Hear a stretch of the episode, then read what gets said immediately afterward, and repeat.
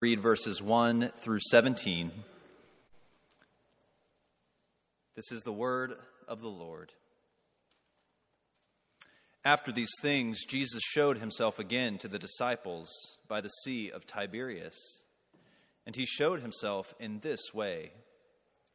Gathered there together were Simon Peter, Thomas called the twin, Nathanael of Cana in Galilee, the sons of Zebedee and two others of his disciples.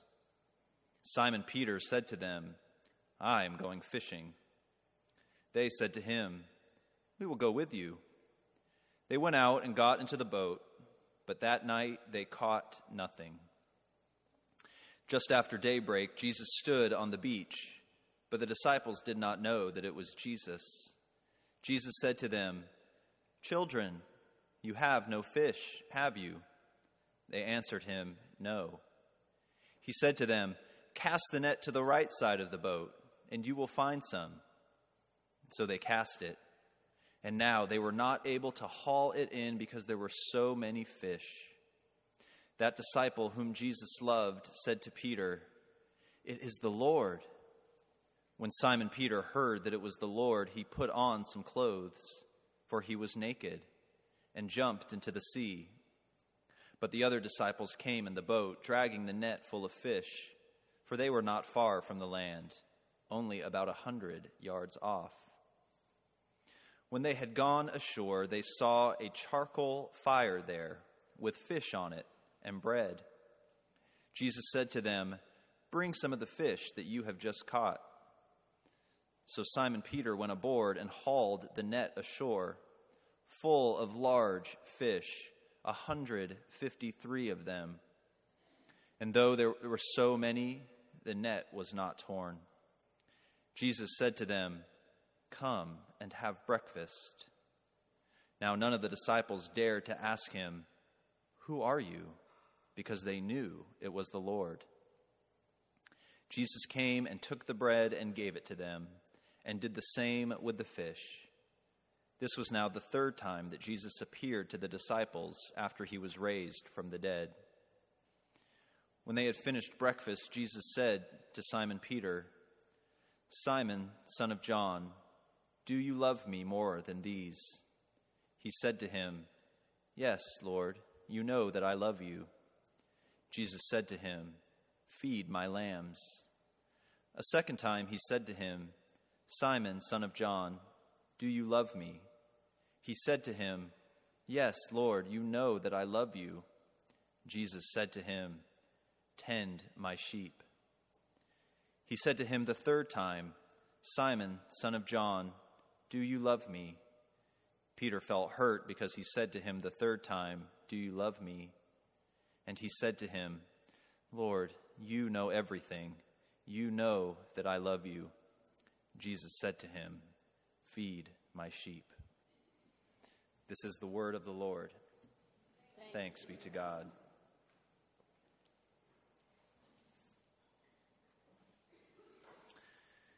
The disciples are overwhelmed.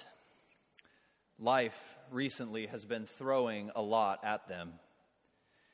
They were reeling from the harrowing experience of seeing Jesus, their master and their Lord, die in the most terrible possible way crucified at the hands of the Roman authorities, egged on by the crowds. This group of disciples was scared and they were confused. They were overwhelmed. Peter, especially, was in bad shape after denying Jesus not once, but three times. The guilt and regret must have been consuming his every thought. About the time Peter had settled into his grief, Mary Magdalene comes along and drags him to the empty tomb. And then the risen Jesus appeared in the place where the disciples were staying, but then he disappeared. And then a week later, he reappeared to them and showed his scars to Thomas. Then he disappeared again. Peter had to be thinking, He's alive. He's gone. He's alive. He's not here. He's here. He's not here. It was too much to handle What do you do when you're feeling overwhelmed? When life has just given you too much to handle? Do you read a book? Do you go for a walk? Like me, do you raid the fridge? Do you spend time alone? Maybe you pray. Maybe you pour some wine. We all, of course, have our various coping mechanisms when we have reached a breaking point. Whenever Peter's fuses get blown by Jesus, he always has he always does the same thing. He looks at the other disciples and he says, "I'm going fishing." And then he talks them into going fishing with him. Fishing, you see, was Peter's fallback plan. It was what he was doing before he met Jesus. And he always figured he could return to it if this whole Messiah thing didn't pan out. Fishing was familiar and comforting. And so, disheartened and disillusioned, Peter and the crew get back in the boats and they cast their nets in the water. But nobody was catching anything. Perhaps their old skills had turned rusty, or maybe the fish had simply gone deep. But whatever the case, on this night, their nets could strain nothing but the gloom from the black waters. But then at daybreak, just as they were about to pack it in, a stranger appears on the shore, a man who acts like he has fished these waters before, because he immediately starts dispensing advice.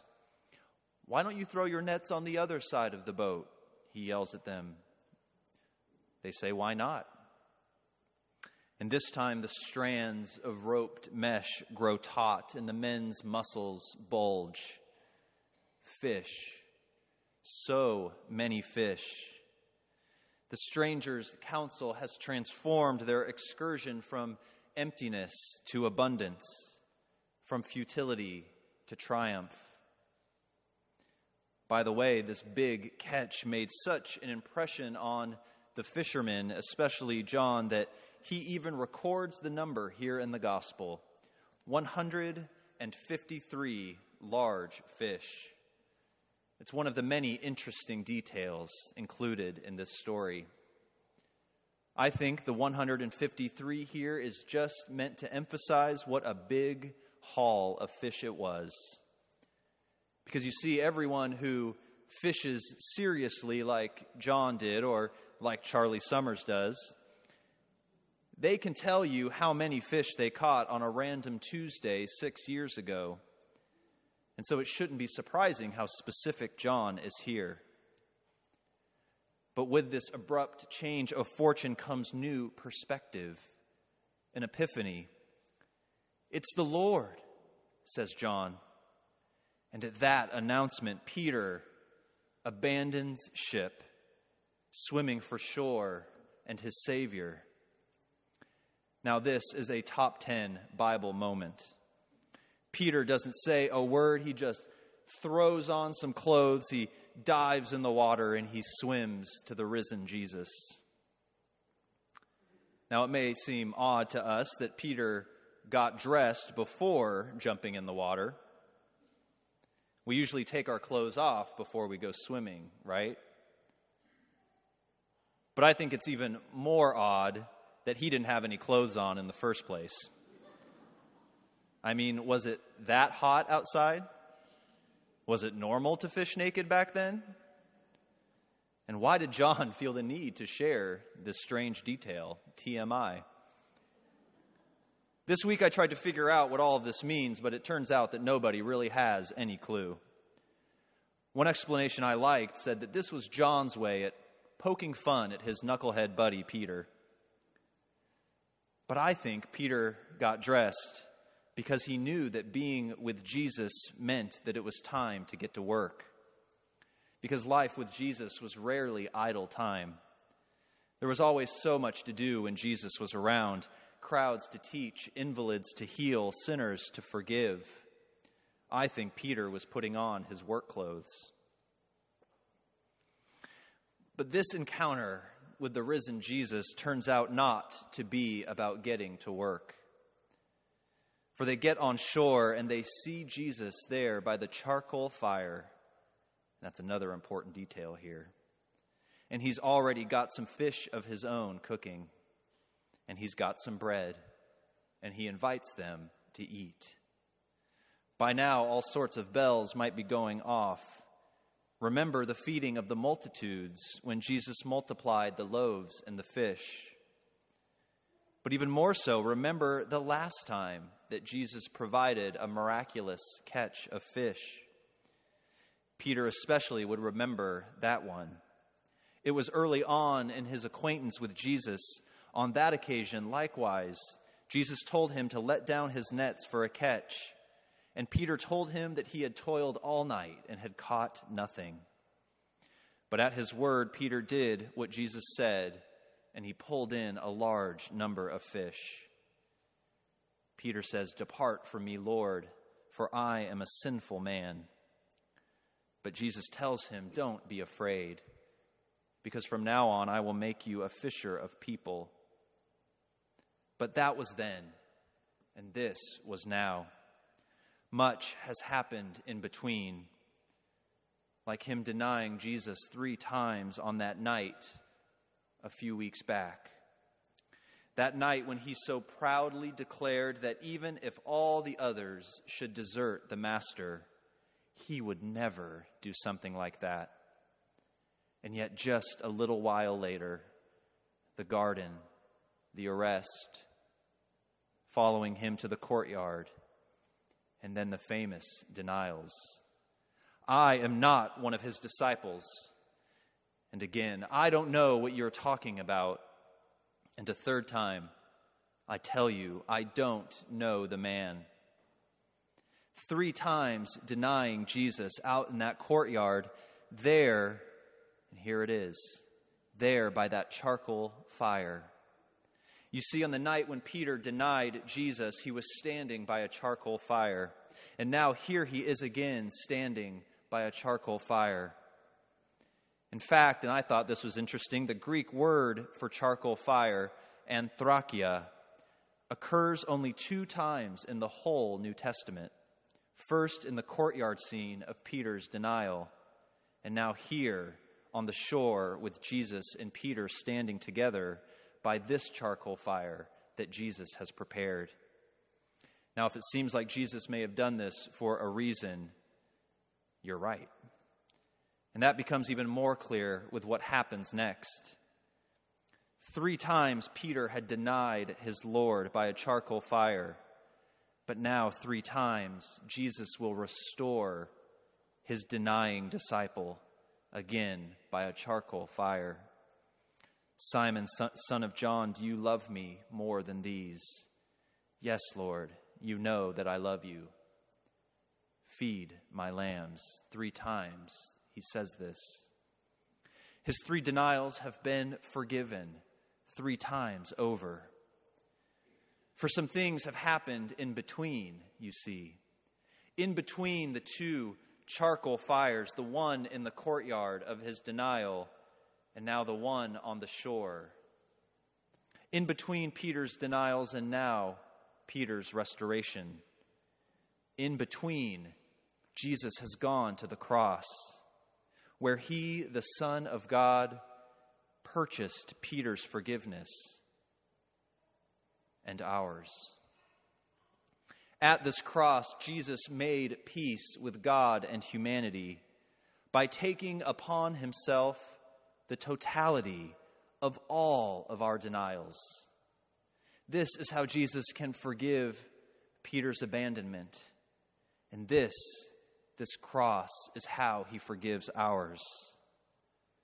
And now, risen from the dead, our resurrected Lord Jesus still stands by his charcoal fire, calling all of his denying, deserting, fallen disciples to come to him and be forgiven and restored.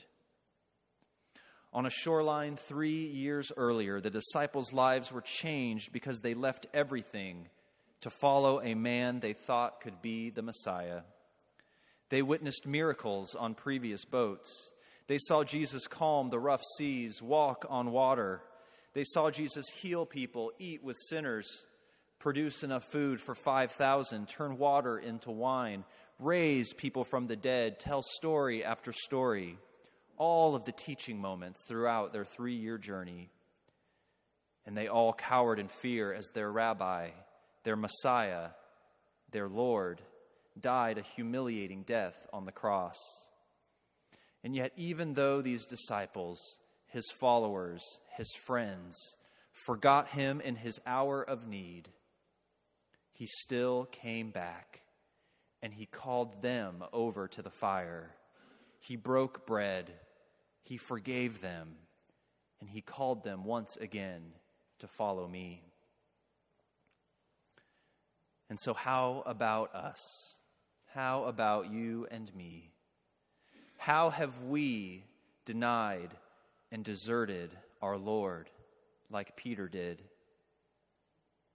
I know that I have been just like Peter too many times, denying Christ by my words and my actions, surrendering to the pressures of this world, denying Him also the times I have failed to speak or failed to act.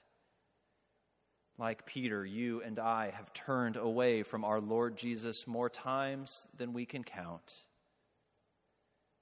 Some of these times in particular may stand out in our minds and memory, like those times in the courtyard did for Peter.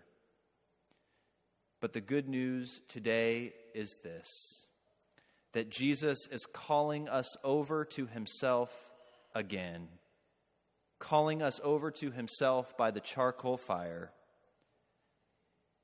Hear his voice and come and receive your forgiveness because Jesus is restoring you today.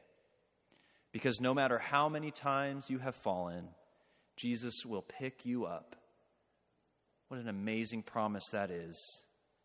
Jesus is restoring you to himself, and he has work for you to do. For there are, as we know, so many sheep that need tending in this lost and hurting world.